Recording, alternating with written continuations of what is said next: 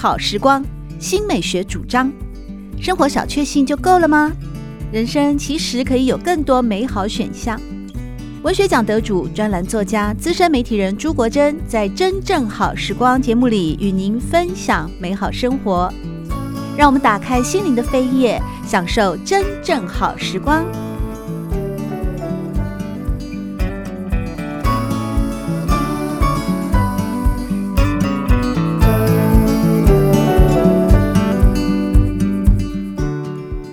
们好，欢迎您来到《真正好时光》的节目当中，我是朱国珍。在今天《真正好时光》的节目，我们邀请到了一位同时兼具的小说创作，也出版过散文集，目前从事翻译，非常优秀的文字工作者叶佳仪。上个月刚刚出版的一本他最新翻译的作品。这本作品叫做《写小说就这样》，哎，非常有趣的一本书。我们在线上邀请到的是叶嘉怡，嘉怡你好，你好，大家好。写小说就这样，这本书我那时候看到书讯的时候啊，我就被这个题名给吸引了。为什么呢？因为我相信嘉怡大概跟我想的。应该也会蛮接近的啊，就写小说是这样，写小说是怎样？佳怡写小说，我也写小说。然后今天有一本类似小说指南啊，写小说指南或者是指导手册出来。我作为一个创作者，我一看到这个书名，我就有了兴趣。那佳怡呢？你是这本书的译者啊？你当时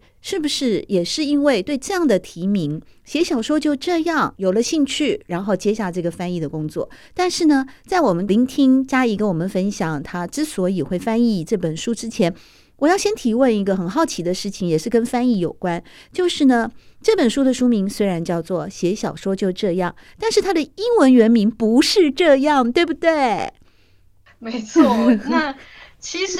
之前我一开始接到这本呃翻译的 case 的时候，就跟国珍讲的一样。我确实是因为这本书，他在介绍写作这件事情，而让我觉得非常有兴趣。就是毕竟我也是写小说、写散文，也是一个创作者，所以有这样子题目的一本书来，我当然就会很想知道它里面写些什么。那至于它的书名，它原本的英文的原名是《Letters to a Young Writer》，这个名字也当然就立刻让我有了。一个立立刻就知道他在他在引用哪一本原本的书嘛，因为他其实是在回应很久以前著名的诗人里尔克，克他曾经写过一本给青年诗人的信，就是 Letters to a Young Poet，对，就是他他是当时是在一九零三年到一九零八年间，他。呃，回信给一个也很想要成为诗人的一个青年的的十封信所集结成的一本很有名很有名的，就是历史上文学史上大家都很喜欢读的一本关于创作诗是怎么样一件事情的一本书。所以我一看到 Letters to a Young Writer，我就觉得哦，这一定是一本有点像是隔空在跟这本经典著作对话的一本书，所以我就立刻读了它的原文内容，然后发现说，哎，它里面有很多的主题。跟当时确实也是有一些呼应，但是同时又多了很多新的现代的元素。毕竟里尔克他那个是一九零三年到一九零八年的事情嘛，就是他的创作观，就是跟我们现在可能还是会有一些不一样。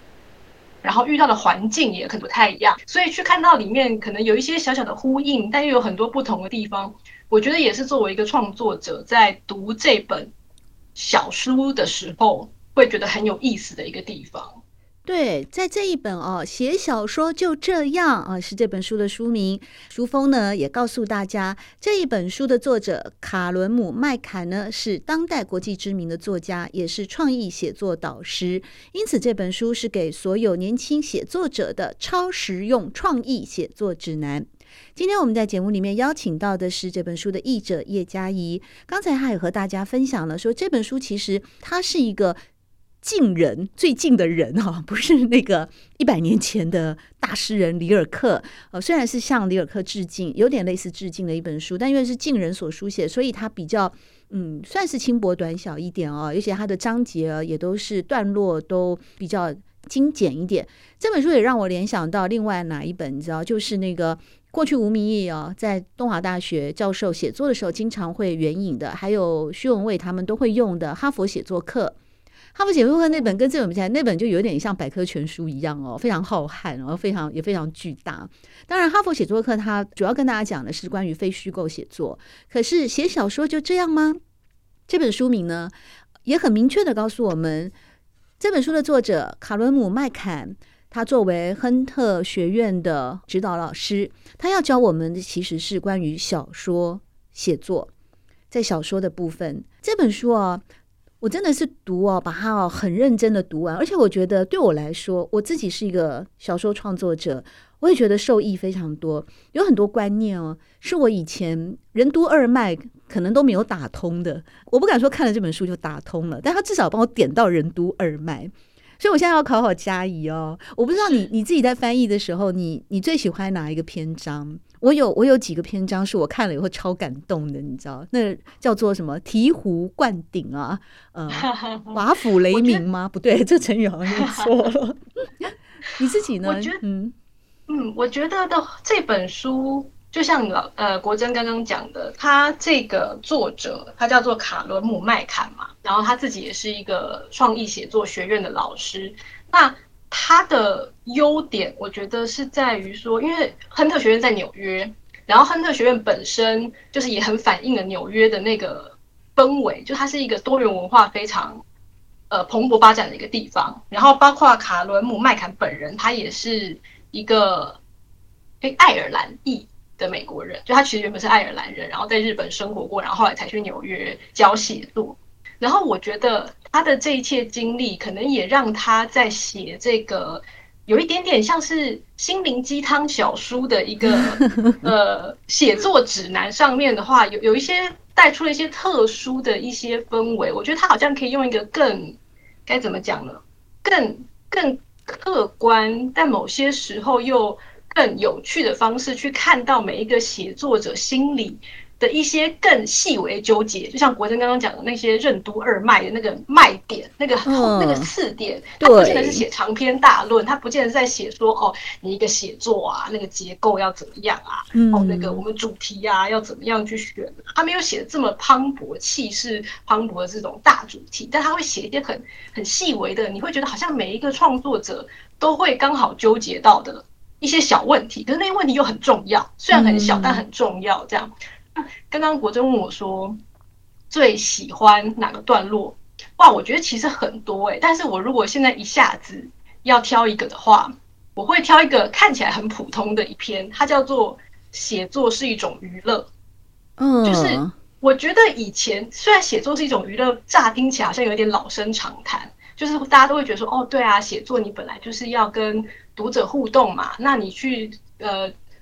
你写东西给读者读，你不能让他觉得不有趣。就是以前好像我们很常很常听到别人都会这样讲。可是之所以这次我很喜欢这一篇，是因为其实我比较年轻的时候，我我不是真的很懂这是什么意思。我只是大家都这么说，我就跟着听，就觉得哦，写作是一种娱乐，你要让读者开心啊，或者让读者就是呃对你的故事有兴趣嘛，你才会想要读下去。但是这次读的时候，我才突然意识到。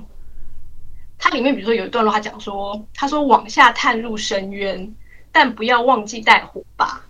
我们需要一点火光才能阅读。”然后他写这句话的时候，我才突然意识到，写作是一种娱乐。那个娱乐啊，意思并不是说你要让读者很开心、很快乐这么简单而已，或是只是觉得故事很有趣而已，而是你给他那个火把，一方面是说给读者一点希望，这是一个部分。另外一部分是，当你点出那个火把，写出一些有趣、快乐，甚至是充满希望的一些小桥段的时候，你才有办法让读者看到深渊有多么的黑暗。嗯，就是那个东西是为了映照出深渊而存在的，而不是说哦，你要写一些快乐的东西，让读者就是愿意去读你那些痛苦。不是，是它本来就是一个你知道交互映照的一种存在。所以，就当他这样写的时候，我突然觉得，哦，我好像更可以更深入一点点去了解娱乐这件事情事情的意义。它不是一个好像很通俗啊、浅薄的东西，它其实是一个能够把悲伤映照出来。对，像复后七日那种，就是像刘子杰他那之前那个散文，后来又改编成电影嘛。就是当当情节很荒谬、很荒唐，你在那边笑的时候，你才会意识到啊，那个悲伤其实是多么沉重的。我觉得那个反而是娱乐的一个。很重要的一个功能，而不只是说哦很好笑这样。就是一种好像笑中带泪的某种升华吧。哦，其实，在这本书呢，我们今天在线上邀请到的是译者叶嘉怡，跟大家分享的是写小说就这样吗？作者是全球的畅销作家卡伦姆麦坎。虽然说这本书是教大家哦来创意写作。那刚才佳怡也提到了，其实它在某种成分上来讲是有着心灵鸡汤的励志作用。我个人在阅读的时候，我觉得特别是到了中段以后。中断以后，简直卡罗麦坎先生已经把写作指南升华到了一种安慰指南的境界。没错，他说你好像呃写不出来啦，脑中空白啦，或者是写出来的东西没有得到回馈反应或好评的时候呢，你要怎么办呢？以及说作为一个青年作家呢，你的生活、你的生活态度要怎么样？他也告诉你很多东西，好像。写作的过程像运动加精神一样哦，呃，要胜不骄，败不馁。为什么呢？因为这位。卡伦姆麦坎先生说：“没有所谓的文学奥运比赛。”他就他有一篇我也特别喜欢，他这样子讲哦。他说呢：“你写作不是为了跟任何人竞争，因为文学圈没有所谓的奥运比赛。就算听到别的作家说你坏话，也不要说他们的坏话哦，让他们去吧，因为他们只会在隔天清晨感到喉咙酸痛。而另一方面，你则有机会高歌出一两个音符。哎，我觉得。”这位麦肯先生真的是蛮妙的，呃，我不知道他有没有作品哦，在过去，哎呀，但是我知道他有教出得到美国国家图书馆奖以及布克奖的学生，这也是非常了不起的。而我们从这一本呢，写小说就这样哦，有看到透过今天节目邀请的译者叶嘉怡呢，我们看到了这个卡伦姆麦肯先生的文笔，其实还真的是非常呃珠玑啊。就是字字精准又带着幽默哦，然后呢，他也说他为什么他还教大家说啊，写作的青年朋友们，你不要做个混蛋哈，你不要一天到晚啊，就回应刚才佳怡提到的，就是说写作是一种娱乐，但这个娱乐并不是说。你拿写作这件事情作为自己的护身符，你把自己当成一个作家的时候，似乎就要去夜夜笙歌，似乎就要去嗑古柯碱混酒馆吞迷幻药。但这个是这个这本书的作者麦坎讲的哦，他其实告诉你说，你应该要更加自律的呃去面对好自己的生活。你虽然不要去做一个混蛋，但是你人也别太好。为什么呢？没错，没错。因为，因为他在书里面，所以我说到后半段哦，这本书真的越来越像心灵鸡汤。它不仅仅是安慰一个写作的初学者，其实也安慰到像我，我不知道有没有安慰到嘉怡，至少像我这样的一个哦，嗯，好几十年来都非常专注并且认真笔耕的一位创作者。因为呢，写小说就这样的作者卡伦姆麦坎说。有一点可以确定的是，你无法否认一切的发生，你只能继续书写，继续用人生创造人生，用乐谷创造乐谷，用缺陷创造缺陷。哎，这老师大大师都这样讲了，我们写在这边写不出什么东西的，还能 还有什么好抱怨的呢？就要继继续去拆解自己的乐谷，然后去创造一个新的肋骨。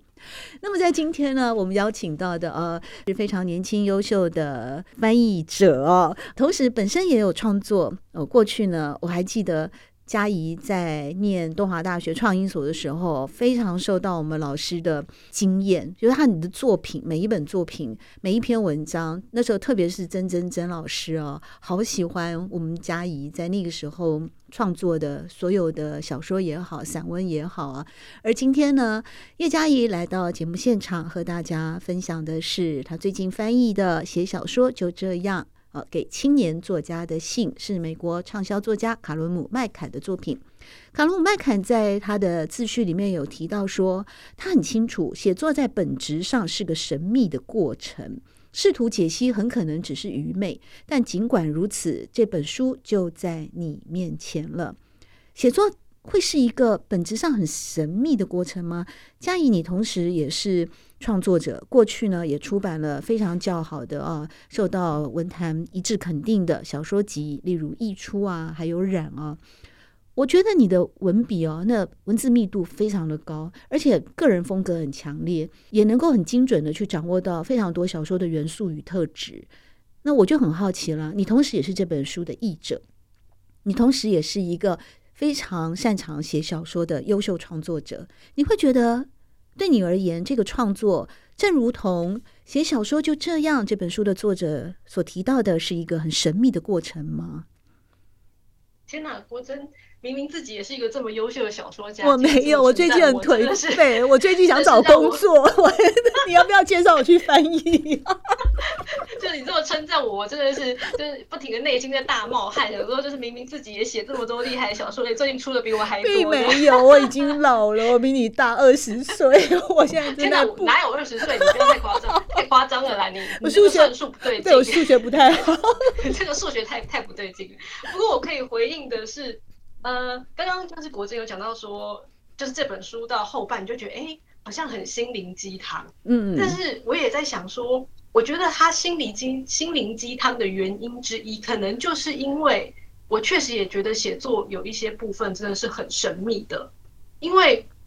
我我不知道国珍会不会这么想，或许等一下国珍也可以回应我这样，因为就是像里尔克的那本给青年诗人的信里面，他其实里面也有。提出一句话是说，就是写作是要说出那无法言说的狂喜。所以其实你知道，过了一尽管已经过了一百多年了，就是这一类教别人写作的书籍里面，都还是会提到说，写作就是有一些没有办法说清楚的东西，有一些神秘的部分。然后，因为作家就是要花很多时间去跟这些无法言说的神秘的部分去相处。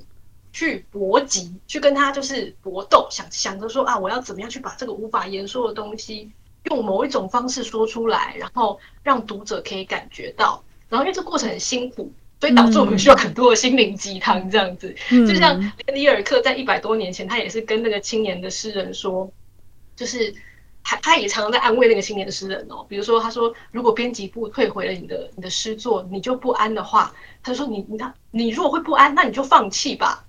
因为你竟然就是只会在意这些外在的事情，就是这这是最不应该的。你没有人能够帮你出主意，没有人能能够帮你。唯一的方法就是请你走向内心去探索，叫你写的那个缘由。所以其实他说的这段跟卡伦姆麦坎在讲说，叫你别当个混蛋那边，其实讲的内容是差不多的，就是叫你不要去想说哦。只注意那些外在的东西，就是编辑认不认可你，然后呃，我要怎么样打扮才像一个作家？我是不是要去混一些很有名的那些文艺酒馆，然后跟很多作家认识，我才是一个作家等等。就是我觉得好像，尽管过了一百年，就是作家该面对什么样难题，有一些部分似乎真的是亘古不变的。我在看那个，就是别当个混蛋那边，我其实有一个联想，就是我觉得我。蛮同意他说别当个混蛋，别老是去想说怎么样做你才会像一个作家该有的样子，这点我是同意的。嗯，但是我觉得他有一句话我有点点小小的不同意。他他说他说说到头来，除非有作品出来，没人在乎作家的生活，作品才是真正的重点，是一切的目的，是文字中呈现的一切，让你的人生显得有趣。我觉得。他这句话应该是想要告诫他的学生，毕竟他是一个你知道创作写呃创意写作的一个老师嘛，他一定有很多的学生，所以他有点像是在教学生说，你要好好写作，你你要靠着写作让别人来认识你，而不只是你的这些外在的这些打扮什么的。这个我理解，可是我觉得某方面来讲，你的人生本来无论有没有写作，都应该要显得有趣，就是。因为我想到，呃，因为我很喜欢张艺炫这个作家，嗯，然后我想到张艺炫曾经在有一本小说里面，他写了一个角色，然后他这个角色说过一句话，他说，就是他那个角色，他说很讨厌精英主。义，但他讨厌精英主义的原因，只是因为他觉得精英主义很多时候的那些精英，只是很努力在扮演精英该有的样子而已，他们本身并没有一个品味坚毅。他那个坚毅是指说，那个坚毅两个字是说，就是心态做事很坚毅，很坚韧不拔，很有毅力的那个坚毅。他说他觉得不管任何人都应该要有品味坚毅，就是你是不管是作家，你不是作家，或是你是一个写不出来的作家也没有关系，就是但但无论如何，你还是要有有你自己的品味。那个品味不见得是说哦，一定要买 Chanel 那种品味，而是说你很清楚自己喜欢什么，不喜欢什么，你你你你喜欢自己什么打扮，你想要把自己生活活成什么样子，你还带有自己的品味。所以我觉得这个部分是，我觉得我我跟作者可能有点小小不一样的地方。我会觉得你的人生。管不写作，就算你现在死都写不出来，你还是要把自己活得很有趣。就是可能就是我现在目前会有一个一点点心得吧。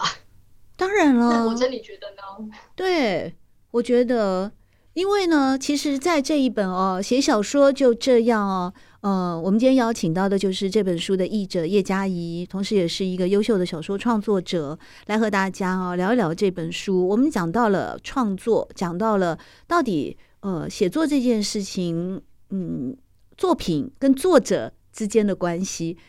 如果作品描写的是现实社会里面很多无法承受的创伤或黑暗或政治，或者是人性冷暖哦，刻薄猥琐等等，嗯、或者是透过作品作者想要说一些话。嗯，在小说里面的人物帮他说了出来，那当然说的准不准啊，正不正确啊，对不对？那是另外一回事。而作为一个独立的个体的作家，即使是描写一些嗯悲惨世界那样的生活，可是自己还是要活得很精彩。你的意思是这样吗？就是还是要活出一个自己的